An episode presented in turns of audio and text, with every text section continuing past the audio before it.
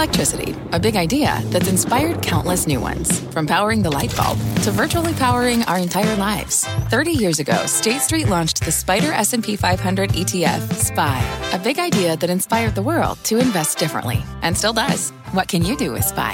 Before investing, consider the fund's investment objectives, risks, charges, and expenses. Visit ssga.com for a prospectus containing this and other information. Read it carefully before investing. SPY is subject to risks similar to those of stocks. All ETFs are subject to risk, including possible loss of principal. Alps Distributors Inc. Distributor. Hi, I'm CNBC producer Katie Kramer, one of the voices behind the CNBC podcast Squawk Pod.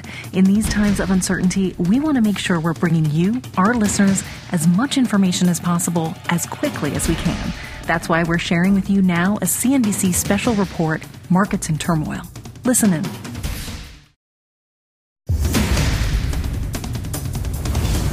Good evening. I'm Scott Wapner on day 144 of the coronavirus crisis. Tonight, an iconic theme park takes a big leap towards reopening. Florida's famous amusement parks are on a path forward. Right now, Universal is presenting its plan to the Economic Recovery Task Force. Tonight, we'll hear from a key link in the chain on whether they'll be allowed to reopen. Plus, my guess is that when we start, we will limit the number of people who can go onto a ship. A major cruise line CEO on what he's doing to make sure everything's shipshape when the passengers return. And a Wisconsin County Health Department's battle with an Amazon warehouse. Let us in, or we'll shut it down. This CNBC special report begins right now. Here's Scott Wapner.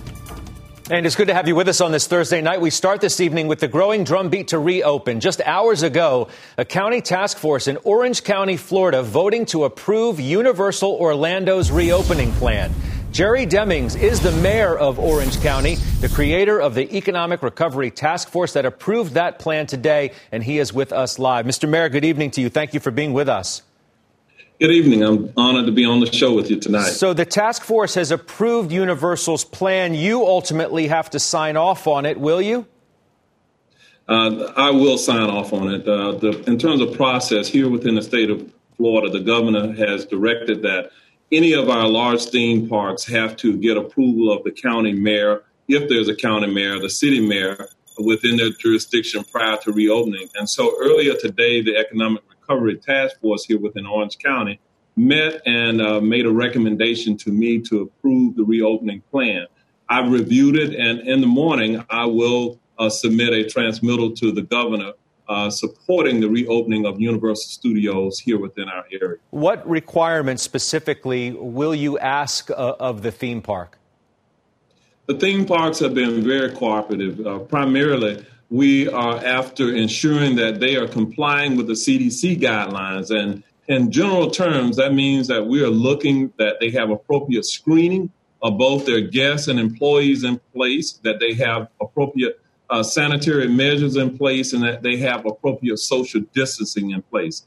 All of the theme parks here within the area have committed uh, to following the process, submitting a plan, and then getting approval from both myself and the governor here in the state of Florida. They'll begin with employees only, then limited capacity. Can you give us an idea of what kind of numbers we may be looking at when the theme park does reopen to visitors?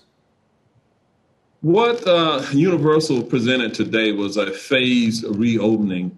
For example, on June the 1st is the day that they uh, say that they will reopen. But what that means is that initially uh, they will reopen to only their uh, team members who will be allowed into the parks. And it'll be something like a dress rehearsal for them. Uh, and they will do that for a day or two. And then they will move to the annual pass holders and uh, they will hold that for a day or two.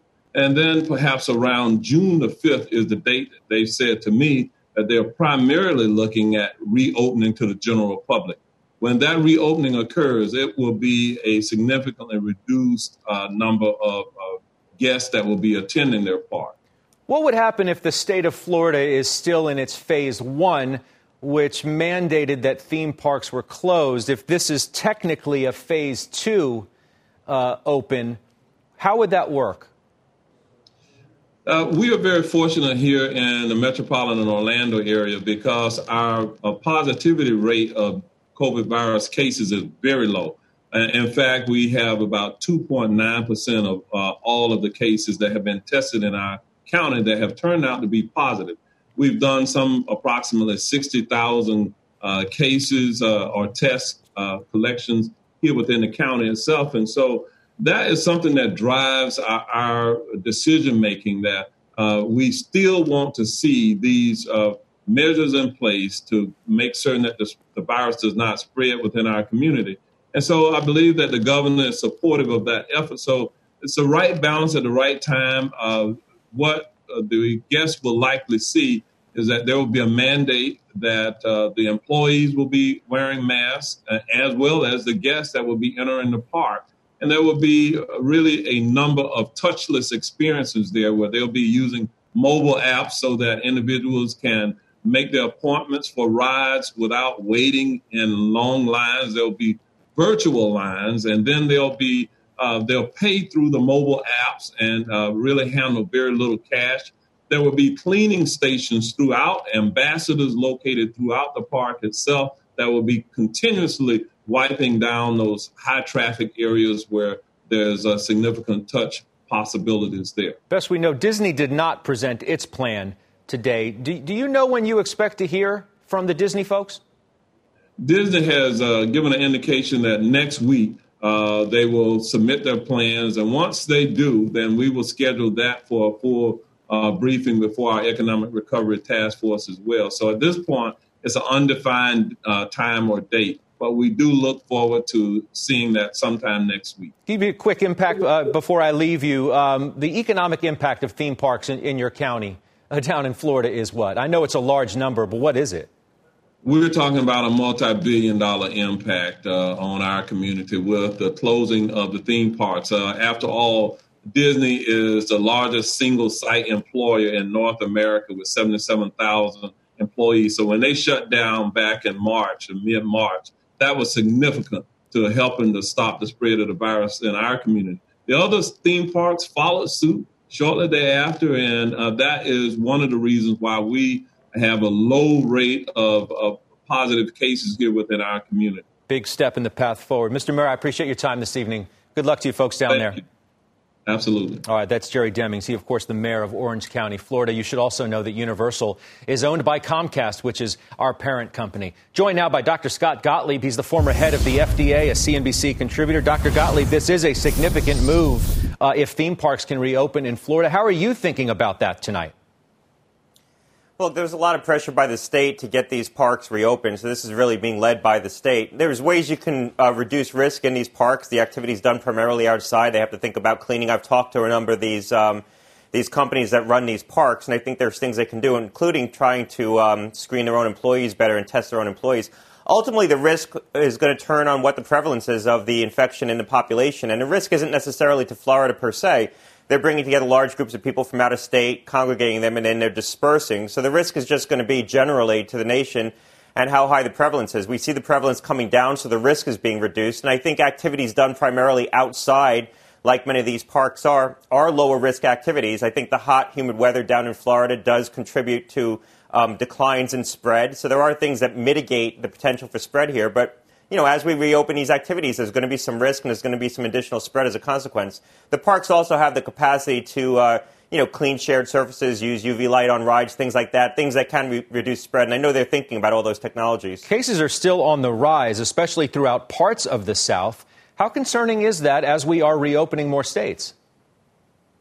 Well, I think what's concerning is looking at hospitalization. So hospitalizations were coming down for two solid weeks, and now when you look at the data over the last week, you see at best, it's flattened out, but there might be a slight uptick. And you do see certain states where you see a rise in hospitalizations. Alabama, North Carolina are two states. Uh, Mississippi um, shows an increase. There's an increased cases in Texas. Georgia showed an increase in the last couple days. We expected cases to go up as a consequence of a relaxation of the, the social distancing and the mitigation steps we took. I think we need to look at this data very closely and make sure these increases don't continue in that direction. But we expected some increase. So this isn't surprising, and this was about the time that you'd start to see it. We really need to be focused on is hospitalizations. Unfortunately, only about 60% of states report that data, so not all states report it and not all states report it reliably. So we don't have great metrics all around the country. Now, to be clear, you are going to get more cases as you get more testing. And in fact, we are getting a lot more testing.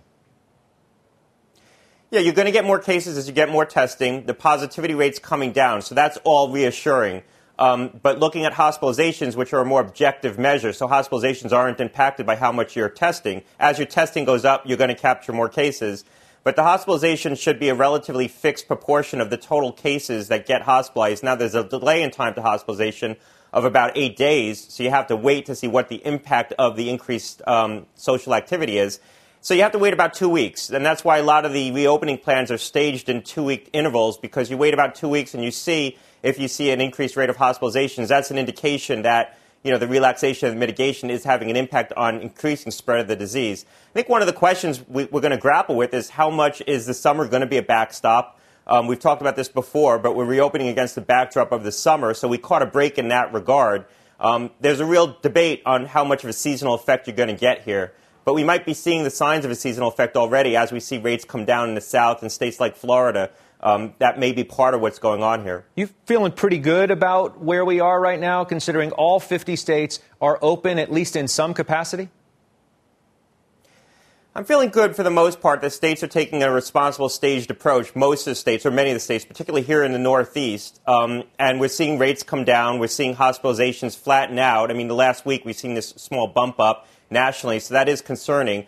I think the risk is going to be to the fall. I'm hopeful that we continue to see the rates of spread come down in the summer. We have a seasonal effect here, and the risk is really to the fall. When you look at the overall data, the population really hasn't been exposed to COVID. So there's now seroprevalence data internationally. I posted this on Twitter tonight. You look at um, state countries like Sweden, um, Spain, France. Only about five percent of the populations have been exposed. I think nationally in the U.S. it will also be about five percent. When you look at certain cities, outbreak cities, um, Paris and Wuhan are ten percent. Milan, Barcelona, Stockholm, about 7%. You look at there was a seroprevalence study in Boise, Idaho, 1.8%. So the population remains vulnerable, and we could have a second wave in the fall if we're not careful coming off this summer. But I'm hopeful that the reopening will be successful um, as we continue into the summer months, and then the risk is really to the fall. Dr. Gottlieb, you'll stay with me. Uh, we're going to talk about another big industry down in the state of Florida cruise lines. The CEO of Royal Caribbean was on CNBC today. Our Seema Modi has the details of his path forward. Seema? Scott, cruise lines are known for packing passengers on board, historically running at 100% occupancy. But in the new world of social distancing, Royal Caribbean CEO Richard Fain tells me he expects fewer people on his ships. My guess is that when we start, we will limit uh, the number of people who can go onto a ship, just as my neighborhood restaurants are beginning to open up. But by how much? Start, is it 60%, 50%? Yes, I wish I knew.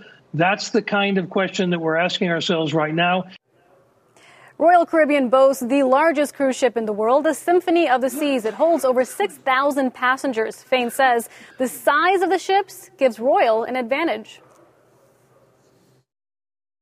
actually that makes social distancing easier because we can spread people out. There's actually more room per person, so that actually makes it easier. Now, before sailings resume, the cruise lines have a challenging task of repatriating thousands of crew members still stuck at sea. We've already managed to get a large percentage home. Um, we've taken the extra step of coordinating to bring a lot of crew members from all over the fleet to assemble them on individual ships. And then we're using those ships to transport them home. It's frankly, it's a difficult thing to do. It's very complicated. It's also very expensive. Now, getting these crew members home will likely play a crucial role in the CDC giving the cruise lines the green light to ultimately return to sea. Scott? All right, Seema, thank you. Seema Modi reporting for us tonight. Dr. Gottlieb, I turn back to you from theme parks to cruising. What are, what are your thoughts this evening as we discuss the future of the cruise industry? Well, look, people want to return to the things that give them a sense of normalcy, and the ability to engage in leisure activity safely is part of what uh, gives us a sense of normalcy about our lives. We're going to go back to doing the things that we enjoyed eventually. We're going to have to do them differently, and I think the industry's realized that. I'm part of a group providing public health advice to the cruise, cruise industry, or parts of it, and I've been uh, engaged with Norwegian Cruise Lines, giving them some advice. I think there's things that you, they can do to dramatically improve safety on those ships, but getting back to what we said about the um, the theme parks, it's going to turn on what the prevalence is of the, of the infection in the population and what the fall looks like. Are we going to have sporadic outbreaks that we can contain and we're going to know where they are because we have good screening in place? Or are we going to have another national epidemic? I'm hopeful that going into the fall, we're going to have much better screening in place and we'll be able to know where the virus is and contain those outbreaks in cities and maybe even in states um, and not have a national epidemic. And so the risk won't be so pervasive. And so we can go about some of these activities that we enjoyed. But it's really going to turn on what the prevalence is. Um, you think of a cruise ship, there's things you can do with UV light and disinfectants. You can test the crew. There's things you can do with the crew to improve safety. You can also do much more aggressive screening of the passengers getting on those ships. So it's a controlled environment. Um, but, you know, there's still going to be risk in all these activities. One of those activities uh, is a camp. Uh, we're thinking about that for our children uh, this summer. They're hopeful of, of going. I want to read you something Governor Cuomo said today, get your reaction to it. Until we know what's going on with kids in this syndrome, we talked a lot about, of course, this, uh, this uh, syndrome that has uh, stricken many children uh, and how widespread it is. I wouldn't send my kids to day camp. Your reaction to that tonight? Well, look, I think a lot of these camps were headed towards opening, um, and then when this news came out about this syndrome, it really changed the calculus, people's perception of what the risk was to children. We, we still don't understand what that risk is. We don't know how many kids are getting infected, but that's what I think forced a lot of the camps to be closed. Um, I'm not sending my kids to day camp this summer. You know, we're gonna we're gonna make mommy camp at home. Um, so I think there still is risk to children, and I want to understand that better, and I want to understand how many kids are getting infected with this. I want to turn to another issue, and then I'll come back to you, Dr. Gottlieb. Ricky Sandler of Eminence Capital. It's a large investment firm. He was on CNBC earlier today talking about herd immunity. Doctor, I want you to listen to what Ricky Sandler told our David Faber. We can talk about it on the other side.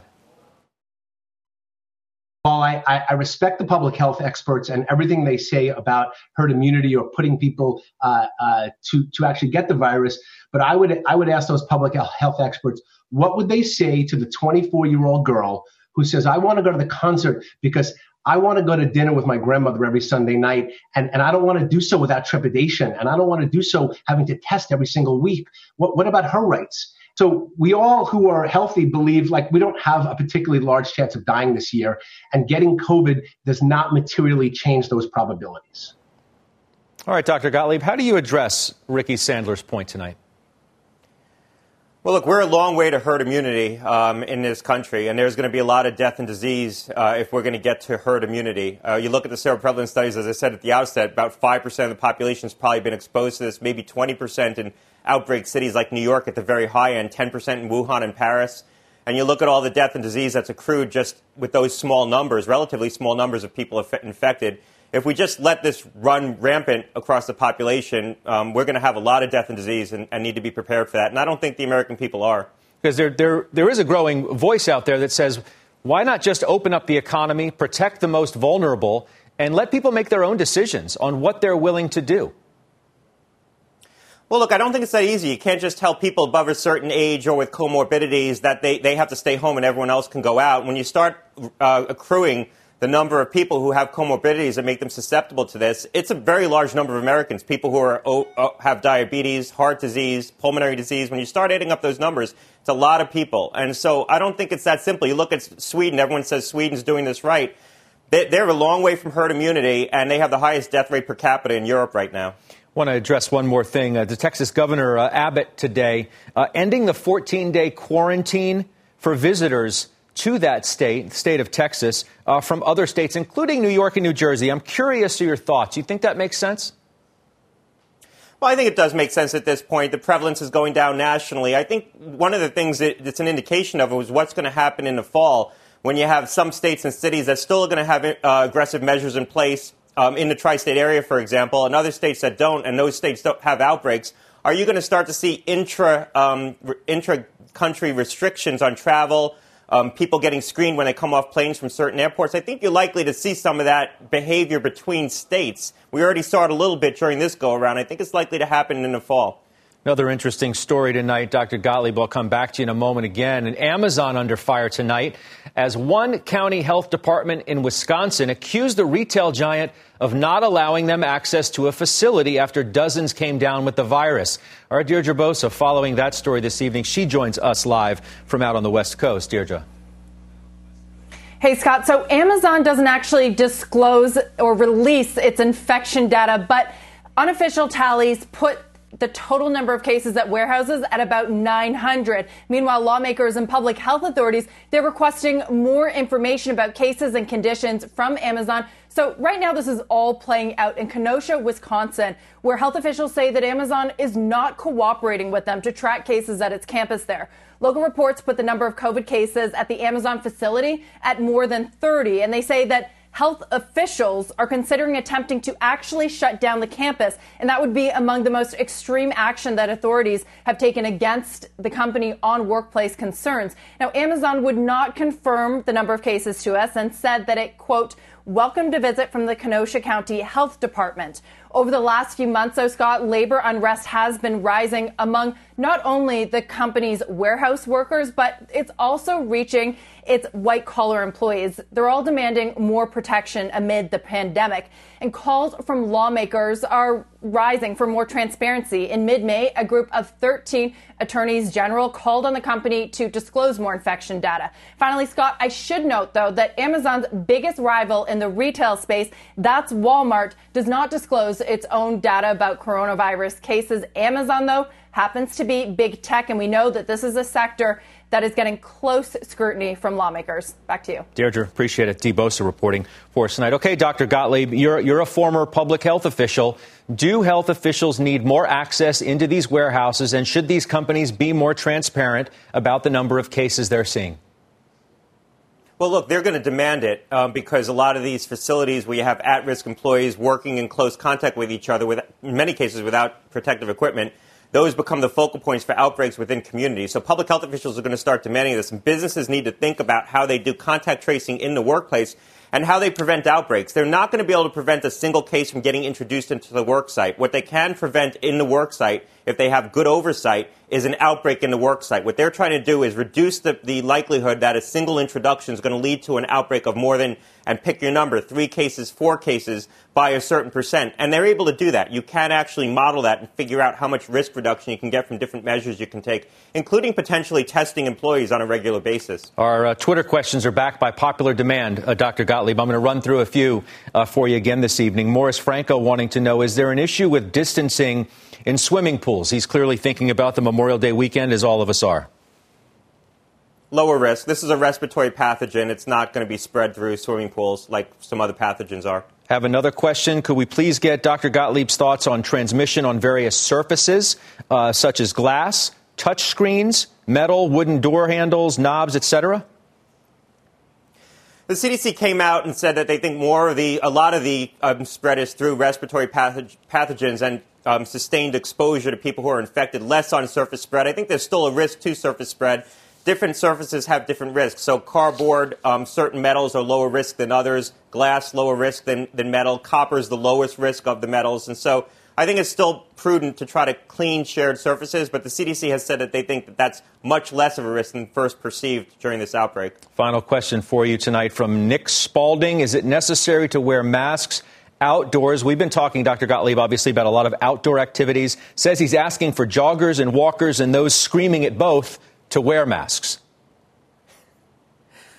Well, look, it's, it's, become part of social etiquette too, so we need to factor that in. Outdoor activities lower risk, so I think as, as, as, the summer starts, I think we should try to move as much activity outdoors as possible. You know, if you're in a, a circle of people that you trust, people are going to make decisions not to wear masks in those settings. I think generally we should be trying to wear masks out at least as we start to enter the summer and try to understand how much of this is spreading into the summer, whether prevalence is really coming down. Appreciate your time, as always. I'll see you on the other side of the holiday weekend. You have a good one with your family. Thanks a lot. All right, that's Dr. Scott Gottlieb, a CNBC contributor, of course, the former head of the FDA. We're just getting started tonight.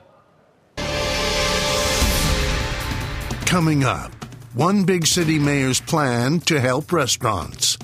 Get them outside for putting our lives on the line every single day. And getting through the crisis. A New York City subway conductor, in his own words. First, what this country looks like on the 144th day of the crisis.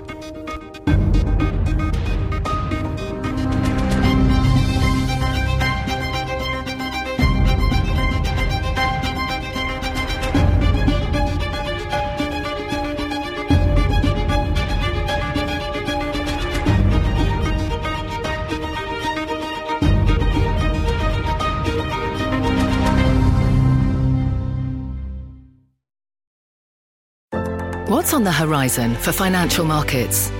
At PGIM, it's a question that over 1,400 investment professionals relentlessly research in pursuit of your long term goals. Specialized across asset classes, but united in collaboration, our teams provide global and local expertise. Our investments shape tomorrow, today. Pursue your tomorrow with PGIM, a leading global asset manager. In the back area, I did put a uh, mask on. Here's my mask right here. And I liked it very much. I actually, honestly, I think I look better in the mask because it's an artificial closure. And now we're going to be able to open it up. Maybe even in the fourth quarter, in a few months, we're going to be back. All right, that was the president, of course, speaking from a Ford plant in Michigan just a short time ago. Here are the other headlines tonight on day 144 of the coronavirus crisis. President Trump says he thinks there will be another stimulus package to help Americans and support the U.S. economy. Facebook expecting half of its workforce to be working from home permanently in the next five to 10 years. Alabama says all schools will be allowed to reopen on June 1st with guidelines, and some Las Vegas casinos began testing employees to prepare for a return to work. No date has been set for their casinos, though, to reopen. Well, tonight, a New York City subway conductor, Trammell Thompson, on the challenges he's facing underground. Here he is tonight in his own words. I personally know about four or five um, coworkers who have passed. One of them I grew up with, my friend Rob, um, conductor Cherry, see him all the time. We didn't have a chance to mourn. You can't really hug and console each other. So it's like a real traumatic um, situation. It's not like I don't want to go back. I want to go back. I love my job. I love um, moving the people from point A to point B safely. At the same time, I love my family. I love my health. When you have all these uh, government officials, you know, the governor, the mayor, they don't thank us on the same level as they thank nurses, doctors, firefighters. We we want to be recognized, and not only through words, with action. Treat us like heroes. Make sure that heroes have the proper PPE. Make sure that heroes um, have the proper health care and getting the proper medical attention that we need. Make sure that us heroes are being compensated for putting our lives on the line every single day. I want you to know we're pulling for you tonight, Trammell, who recently had the virus. He says he hopes to be back at work very soon. Well, keeping public transportation in operation is one of New York City's big challenges. In other cities, the focus tonight mainly on independent businesses. Quinton Lucas is the mayor of Kansas City, Missouri, where a bill was passed today allowing restaurants to expand onto sidewalks and parking lots. Mr. Mayor, I appreciate your time tonight. Thank you for being with us. It's good to be with you. Tell us how this is all going to work. So we saw that we needed more social distancing. We also saw that we needed to get our restaurants open again. So we came up with plans that throughout the entire city will allow restaurants to permits, shut down streets. Those permits can last really until the end of the year. And they can also reuse parking lots, sidewalks, really trying to create a better pedestrian experience, but certainly a business one. And we thought that was the best way to really get our restaurant industry back up to work. Sounds like a good idea. I know a number of other cities are talking about the same thing. How many restaurants do you think we're talking about? So we've heard from a lot of our restaurant leaders. There are, are 94,000 people in our metro area of about 2.2 million who work in the restaurant industry itself. So I would expect literally probably in Kansas City alone, 500 to 1,000 restaurants that will avail themselves of this opportunity. And, you know, we hear all types of great things from our Department of Public Health about what a positive step this is for making sure you really do maintain distancing. It's one thing to say that tables have to be six feet apart, but in a restaurant, we'll still have people that are bumping into each other, interacting. We thought that this was the best way to make sure we kept that distance. We had people outside, and more than anything, we were allowing restaurants to open and really have a chance to survive. How's the city been doing? You know, I think compared to a lot of other markets, we've been very fortunate. You know, I, I, just heard that subway worker describe his story. Here in Kansas City, we've only had 20 fatalities thus far. The metro area, about 120. Uh, we're in a position where we have done a good job of flattening the curve.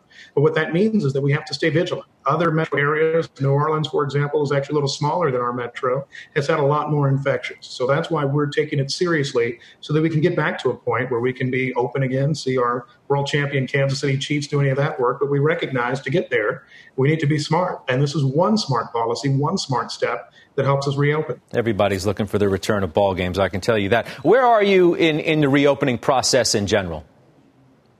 So we have already introduced a reopening kind of set of guidelines starting on May 6th. We had a 10% capacity rule. It was known as 10 10 10, a few other standards relating to it. So we're at a point where almost every type of establishment is open or can be open. The only limit is that's pretty severely small capacity. That's why we're trying to open up more public spaces. And I don't think we'll stop at restaurants, retail stores, art spaces, etc. This is the sort of thing where we're trying to say, how can we create more plaza-like experiences throughout our city to make sure that folks can really interact with business, retail, restaurants, etc., but also keep the distance they'll need. So I expect us to continue to increase those capacity thresholds well into the summer. And I would hope that, you know, we're a good place to make sure that we can be open by the fall. Didn't realize Kansas City apparently has more boulevards than any city except for Paris. You know, we have a lot of wonderful boulevards and fountains. These are spaces that really will lend themselves to creating opportunities like this one. And so, you know, we look forward to doing that. We look forward to giving the people of Kansas City something really to return to. And I think every American city, large and small, should consider this as an opportunity for their businesses and for their restaurants. Yeah, I've been to your great city. I've eaten in your great restaurants, and I can't wait to get back. Mr. Mayor, I appreciate your time tonight. You be well. Thank you so much. All right. Here's what else is coming up tonight. When we come right back, one top university's plan for the fall. See what teachers, students, and parents should expect. Plus, reimagining the American bar. We're back in two minutes. The living room is where you make life's most beautiful memories. But your sofa shouldn't be the one remembering them. The new life resistant, high performance furniture collection from Ashley is designed to withstand all the spills, slip ups, and muddy paws that come with the best parts of life. Ashley high performance sofas and recliners are soft, on trend, and easy to clean. Shop the high performance furniture in store or online at ashley.com. Ashley, for the love of home.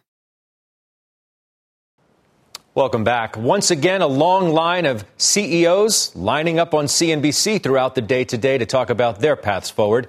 Here's the view tonight from the top. And our phase one, two study is going very well. Uh, we're going to, we believe, start phase three at the beginning of next month. And at the end, at the end, we will know the results at the end of uh, at the end of the summer, probably in August, with through uh, human uh, data in a very large uh, study of 10,000 patients in the UK and another one of 30,000 patients in the United States. I think this is a two step process. We have a um, pandemic underway. It'll be a gradual return to the office, but, but I, I do think companies will be actively using their offices in the long term. Interest in gaming, gaming activity is up something like 40% uh, as a result of this pandemic. We've tried to create the safest environment in retail. And that's a big part of what's going to be so important going forward. Yep. Because I think American consumers and our guests, safety is going to be important. Well, ranked among the nation's top 20 universities, Rice University is one of the first colleges announcing plans to begin the fall semester on schedule in August. David Leebron is president of Rice University. Sir, good to have you on our show tonight. Welcome. Great to be with you. Thank you. Tell us how this is all going to work on that beautiful campus behind you. Well, a lot depends on how the facts unfold over the summer. Uh, what we have announced is that we intend to be back in operation on the campus and are beginning to address a wide range of issues around that. And then, of course, over the summers, the circumstances evolve, and particularly in July, we'll make sure that that's a, a right thing to do, that it's safe for our faculty, students, and staff. But right now, we feel reasonably optimistic about that. Can you give me an idea of the kind of things that you all are discussing? Down there on exactly what you need to do to, to make this happen, if in fact you can? Yeah, there are a huge number of things. Uh, how many people will have at a gathering or in a classroom? Uh, physical distancing, for example, how we actually want to run our resident, what we call our residential colleges, uh, sanitation procedures. And then I think very important, of course, is testing procedures, and then uh, uh, should we find anybody who's infected, the right kind of quarantining pr- uh, procedures and uh, contact tracing procedures. So we're, we're looking at the entire range of things. And, and really, what our goal is to enter the fall as uh, flexibly as we can. And so, what we're saying for all courses where it's possible, uh, we're really planning on what we call dual delivery. And so, the class will be available both on campus and simultaneously online. You mentioned testing. Do you anticipate testing as many students as you possibly can on campus? Yeah, our plan is to really test our entire population within a, a, fairly limited time period. And we think that will be possible, and we hope it will be possible. Uh, but we, we expect, a, a, given the size of our population, a significant percentage of them, and perhaps all of them, will be tested in you the have, fall. You have what, 7,000 or so students? Is that right? Yeah, we have 7,000 students and uh, 3,000 plus staff and visitors. So, um, you know, overall, the total population of the campus on any given day can be about 11,000. If you're planning to test uh, your, your campus, what do you do about visitors to campus? Do they need to get tested as well to get onto campus? No, we won't. We don't plan to test every visitor who comes on campus, but we will have uh, procedures, and probably in the fall that will mean people will need to wear masks. Again, we'll have to make an assessment given the circumstances at the time, uh, require a certain kind of physical distancing requirements. And, you know, where the current plan is to limit events to not more than 50. And again, we'll, we'll assess that as we get into the fall, whether that's still necessary or something even more stringent might be required. But we know how much our students and faculty would like to return to the campus. And if it's safe for us to do so and safe to have them on the campus, uh, and, but we want to also have a system that's adaptable to people. And so if some of our students are, for example, can't get here, or international students can't get their visas, or we have students who are immunocompromised, for example, uh, they will be able to learn remotely. And if faculty are also at risk, they also will be able to teach remotely. That's interesting. I was going to ask you about uh, what you do with at risk faculty. Could you envision a scenario where a faculty member who is at risk could be teaching remotely while the class is on campus? Absolutely. And it, it may be just a class sitting uh, in a room, appropriately uh, physically distanced, if those are the rules in effect at the time. And there might be a, a teaching assistant also available there. But, you know, being in a classroom is not solely about being with the professor in front of the classroom, it's also being with your fellow students in the classroom as well. And, you know, Zoom is great and we've all gotten used to it. Uh, but there are advantages of being in reasonable physical proximity with your fellow classmates as well. President Leebron, I appreciate your time tonight. You be well. Okay, my pleasure. Thank you so much. All right, you bet. That's David Leebron. He is the president of Rice University down in Houston. A lot more ahead tonight on this CNBC special report. When we come back, a man advising bars on how to prepare themselves for social distancing and still making money before the break what our world looks like on the 144th day of the coronavirus crisis.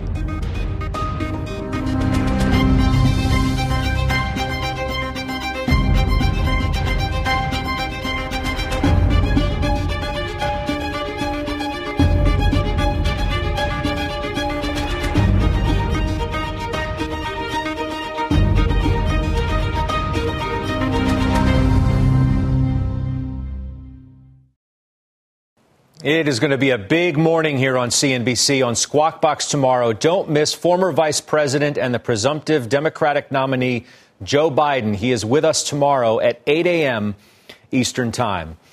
Well, he's known for saving failing bars from looming closure. Now he is using his knowledge to guide bars back into business. Jon Taffer is the creator, executive producer, and the host of Bar Rescue. He joins us now. Jon, it's good to see you tonight. Great to be here, Scott. Are we going to be able to do what you're doing again, sitting right there in front of a bar? Well, this is my home bar, but the answer is yes. You know, first of all, I think medically we'll catch up to the situation. But there's changes that we need to make, certainly. Spacing is the key one, but it's more than that. Let's think about this for a moment.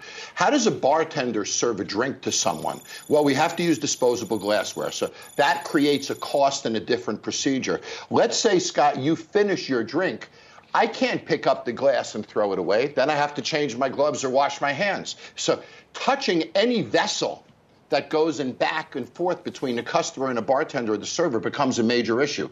I can hold a receptacle you can drop it in a receptacle. But every step of our process has to start to change when we look at procedures.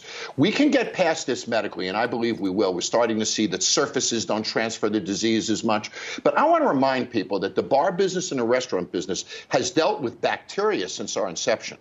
So we know how to clean surfaces. We know that we're supposed to wash our hands. We know the right chemicals to use and processes to use. So with some shifts in basic sanitation procedures within our restaurants, mats, PPEs, and such, I think as an industry, we're equipped to do this well. You know, one of the things, though, about going to a bar, Jon, is, is the atmosphere you find when you get there, whether you're with family or friends or even meeting strangers, having a conversation with the bartender. Is that going to change forever? Sure, it will. I mean, a lot of the bars you would go to, Scott, is because they're relevant, they're packed, there's an energy level to them. When you go to an empty bar, you don't feel very relevant. So, so that's not the kind of environment you would go to. But there's a relativity here. There's no competitive bar that's going to have that energy level either. But at the end of the day, you can make a drink at home, Scott, the same as I can make it in a bar. The issue is I do have to provide some experiential element to the experience to get you back inside. Bars can't survive on a delivery business, and bars are very different than restaurants. And I don't like it when we're bunched together. Restaurants have meal periods, many bars don't. So restaurants have inherent revenue opportunities during each hour of the day. The bar typically makes 70% of its revenues 16 hours a week. Friday nights, Saturday nights, during football, during a ladies' night or a particular promotion. Those 16 hours are packed with customers. So we can't spread the business as easily as a restaurant can. That means we're more challenged. How do you convince people to show up? All right, we've been dealing with that issue in the restaurant stories that we've discussed. As more and more states reopen, you can reopen whatever you want. If they don't show up, Jon, you have a problem. How do we convince people it's okay to come to a bar? Well, I, look, I sort of cut it up in thirds, Scott. I think the first third of our population is going to come out pretty quickly. They tend to be a younger demographic. You know, they're a little fearless, if you will. So they'll come out first. I think the second third of the population is a little more reserved. And I think they're going to wait a few weeks and see what happens. They're going to want to see not only restaurants and retailers op- operate in safe ways, they're going to see the way customers operate. So, for example, Scott, if you drove by a restaurant that was open and there's a crowd of customers standing in front and they're not wearing masks and they're standing in close proximity of each other, are you going to go into that restaurant? No. So the actions of the customers are going to determine the success of the restaurant too. So that second third is going to watch what happens and then they'll come. What worries me is the third third. That's what I call the certain third. They're not coming out until there's a vaccine or they're certain that they're safe. But that tends to be an older demo, a more affluent demo. So that challenges luxury dining. That challenges all sorts of luxury and upscale products. So there's a demographic angle to this too. We appreciate your time, as always. Nice collection of spirits behind you, Jon Taffer. We'll talk to you again soon. Take care, Scott. All right, you as well. Up next, what hospitals are doing to get their business models back on track. Plus, saluting America's restaurants as we do every night.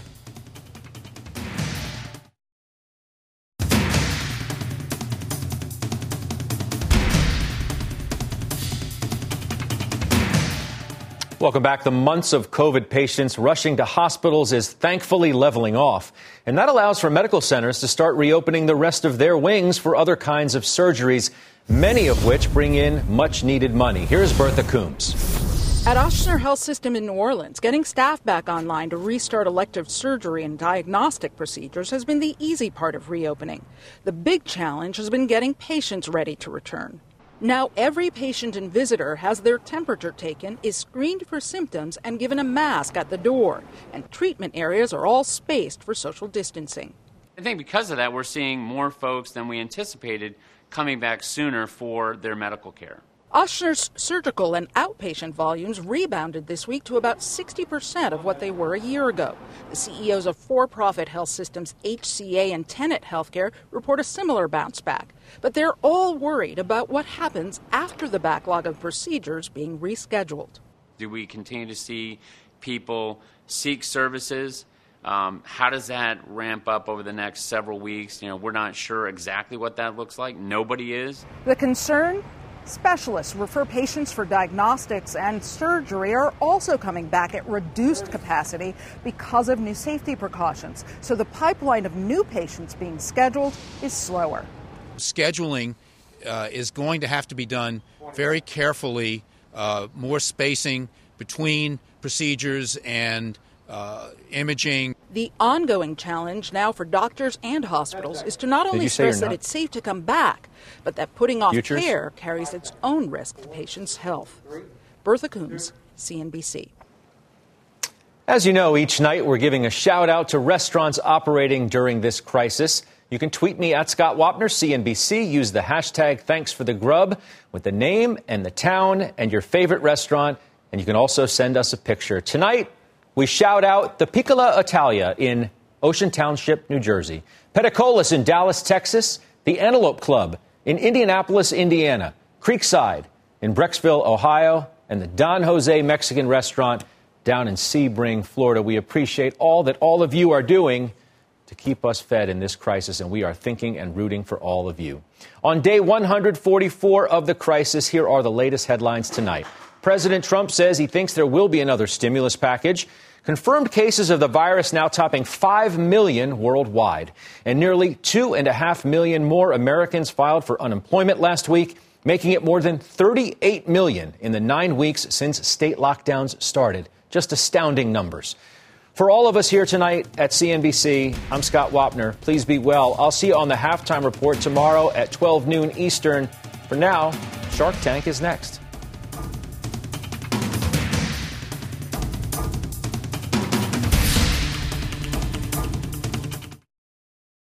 Whether you're a morning person or a bedtime procrastinator, everyone deserves a mattress that works for their style. And you'll find the best mattress for you at Ashley. The new Tempur-Adapt collection at Ashley brings you one of a kind body conforming technology, making every sleep tailored to be your best. The collection also features cool to the touch covers and motion absorption to help minimize sleep disruptions from partners, pets, or kids. Shop the all new Tempur-Adapt collection at Ashley in store or online at ashley.com. Ashley, for the love of home.